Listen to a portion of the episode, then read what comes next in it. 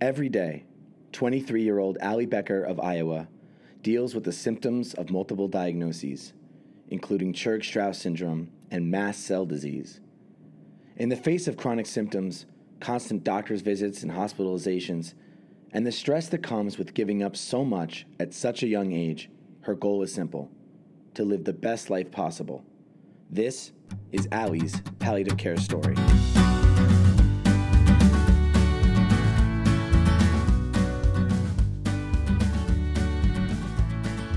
Allie has a big thirst for life, and she likes to keep busy, really busy.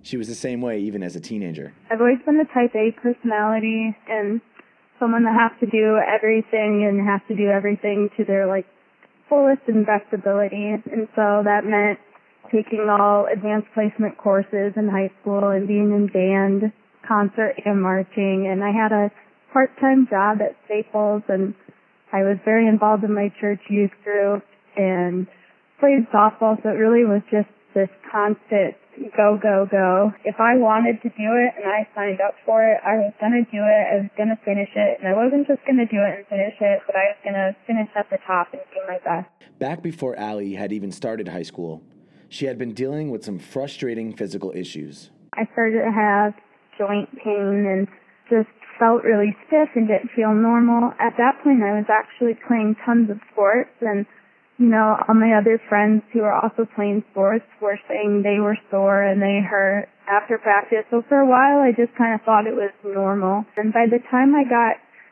to high school, freshman year, I it started to get really severe, and I would have a lot of swelling, and it just hurt to just walk. I wasn't playing sports anymore. I didn't really have an actual reason for it to be hurting. And that's what prompted Allie and her family to look into what was going on. After some tests, the initial diagnosis was juvenile arthritis. She started to receive treatment for it, but over time, her symptoms worsened. Um, I started to have stomach issues where I just felt really sick to my stomach and I was getting full really fast and I started to really lose a lot of weight without trying and had pain and we weren't really understanding what was going on because at that point we really only had the diagnosis of arthritis. And so we thought for a while that it might the medication side effects that were causing all the sort of stomach issues. But as we changed meds, not only were we not getting the arthritis as controlled as we wanted to be, but my stomach issues were getting worse. Amazingly enough, through all of this, Allie was determined to remain as active as her fellow classmates. And she was. She finished high school at the age of 17 and then began college at the University of Iowa. Right before college began, however, Allie received another diagnosis, this time of eosinophilic gastroenteropathy.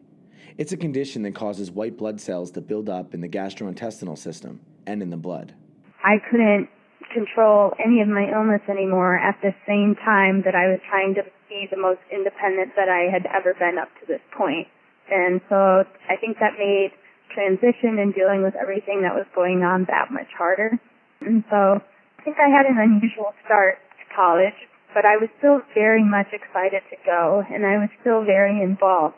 Allie was still able to keep up with her classes, and she also participated in the University of Iowa marching band, all while dealing with painful physical symptoms and having to drastically alter her diet to avoid more stomach issues. Eventually, she had to transition away from solid foods altogether and had to use a feeding tube for meals. As you can imagine, that made everyday college life very difficult. I wanted to be the normal college student, and I thought, well, yes, I have these diagnoses, and yes, I a feeding tube, but, you know, this doesn't have to stop me.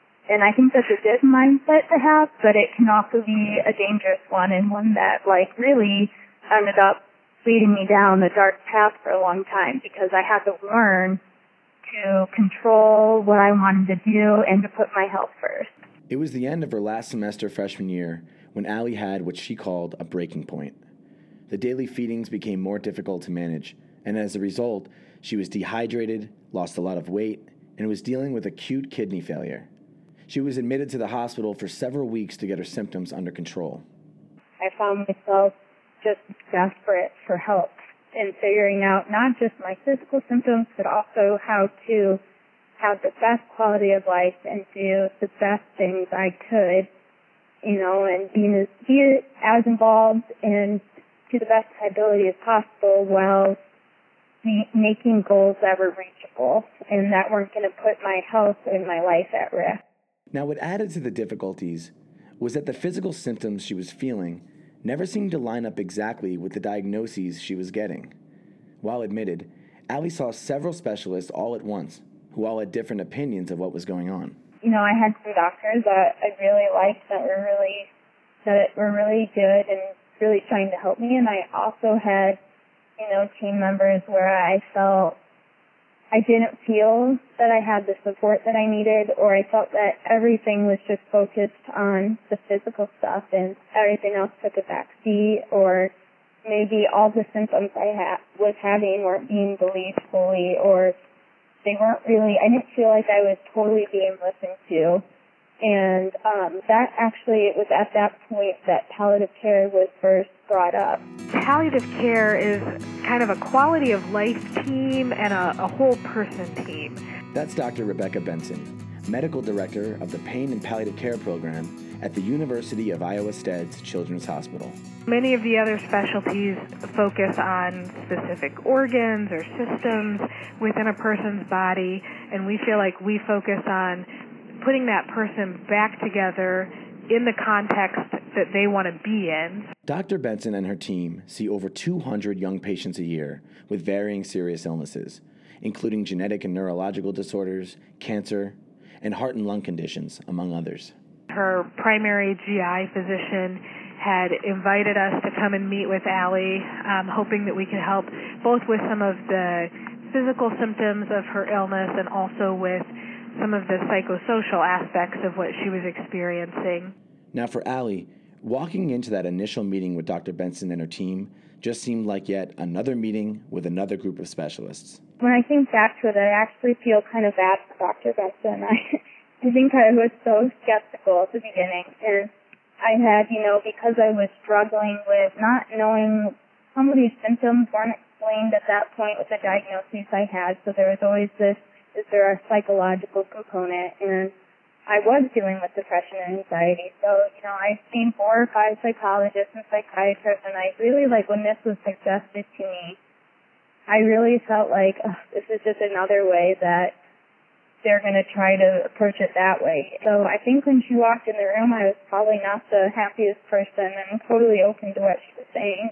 It only took a little bit of time for Allie to change her thoughts on palliative care after the 15, 20 minutes I spent with her, I felt like, okay, this is someone who, you know, isn't concerned with anything except for how I feel and how my life is at this point and how she can make it better. And I think that was totally life changing. It really was. It it was the first time in a long time that I felt that there was any hope or any chance of making things better or finding a way to, you know, deal with my illness to the best of my ability and my medical team's ability and my family's ability. So Allie was impressed by Dr. Benson's team. The feeling was actually mutual. Allie, as a person, um, is one of those phenomenal people who seems to be able to understand concepts easily, get things done effectively, but also really fun. When she was on the unit, you know, she would help out the younger patients and loved kids and so there were so many wonderful things about her personality. So what exactly was the difference maker? What was Dr. Benson doing that connected so well with Allie? I felt very affirmed. Anytime I said anything and explained anything to them, it wasn't questioned. It wasn't, you know, tossed away or blamed on this or that. It was they took everything I said as this is what is happening and I felt like I could tell them any symptoms I had physically or any issues I had psychologically or anything without any sort of repercussion or feeling like I was being judged for the way I was feeling. Because I'd gotten to a point where I didn't want to bring up these symptoms and I didn't want to really be honest about how I really was doing. And I think palliative gave me sort of that voice. With the lines of communication now open and with a level of trust established, Dr. Benson's team and Allie got to work on managing the physical symptoms. But part of that was first gaining a full understanding of Allie's pain story. One of the things that we tried to do was think creatively about both medication strategies and non pharmacologic approaches that she might be able to use more successfully to manage her nausea. But it also became clear that that she would benefit from a team to help advocate for her and help the teams taking care of her get a more consistent picture of what was going on. Because when she would get admitted, it might be a whole new team that was taking care of her and they might not know much about what had happened the previous time. So one of the early things that we realized we could help Allie with was advocating for her and helping people to understand her history in a more concise way than one could normally look at it in the chart. Allie's palliative care team not only gave her the tools to understand her illness, but often played the role of mediator between her medical professionals, taking some of the burden off of Allie.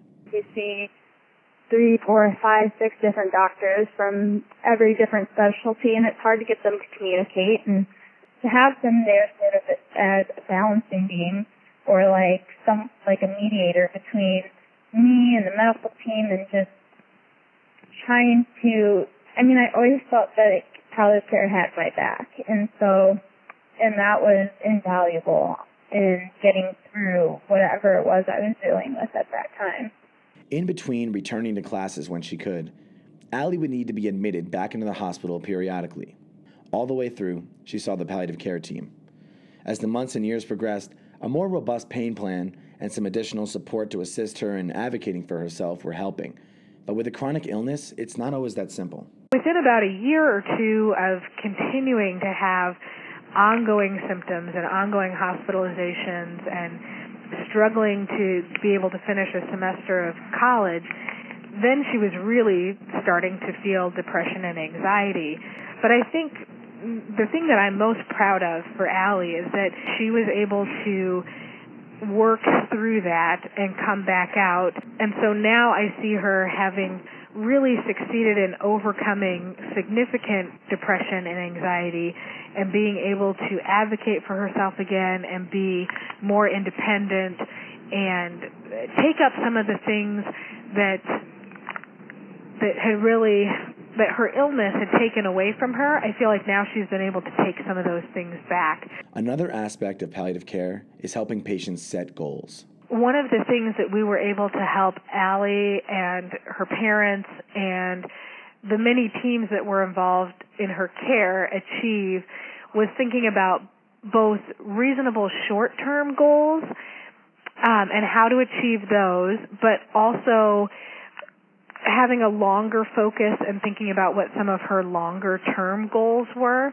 Goals are a way to make you feel like there is a purpose or there's something I am working towards. Palliative care was able to say, okay, well, maybe you can't do X, Y, and Z in marching band, but maybe you can still go and just stand in the stands with them and play music or, you know, like they helped me, even though I couldn't go to marching band all the time and, you know, no longer could even march, they help find ways, like they do with everything that I want to do, to be able to do as much as I can with everything going on, you know, and trying to bring up suggestions of how I can still feel somewhat involved while not putting my health at risk anymore. So, how is Allie doing today? Well, the go getter spirit she had as a kid is still there despite her illness. She enjoys quality time with her family and friends and has taken a liking to music therapy another service provided by Dr. Benson's team. She's also still working towards her degree.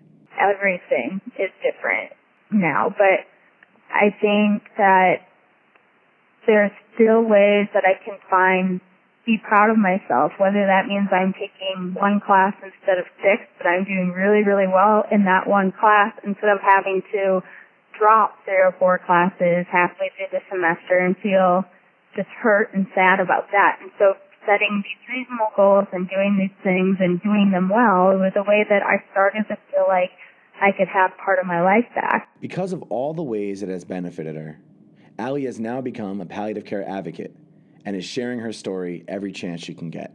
I had to change what it is I could do to bring purpose to my life. And um, palliative care was a big part of that. Dr. Benson helped me realize that, you know, I have something that I can share with the world and I can still improve the healthcare system. I can still use what I've gone through and what I've accomplished in a different way.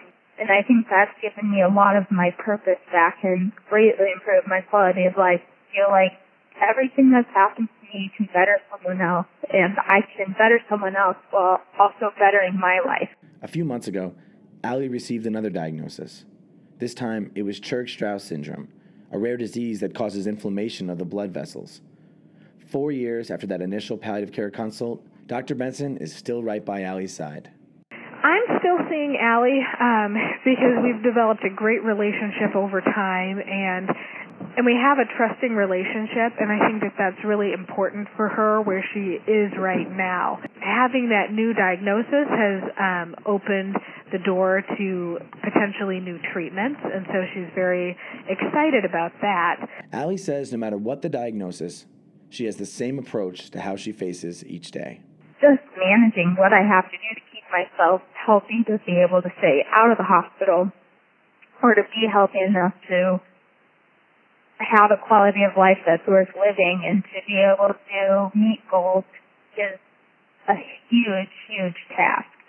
And so, you know, it definitely affects what you can do in your activity, but, you know, it's all about still trying to find those ways to make your life important. And palliative care has been huge in getting me to see those parts of my life and how important they are and you know, it has helped me to feel like I can take control back from a situation I had no control over.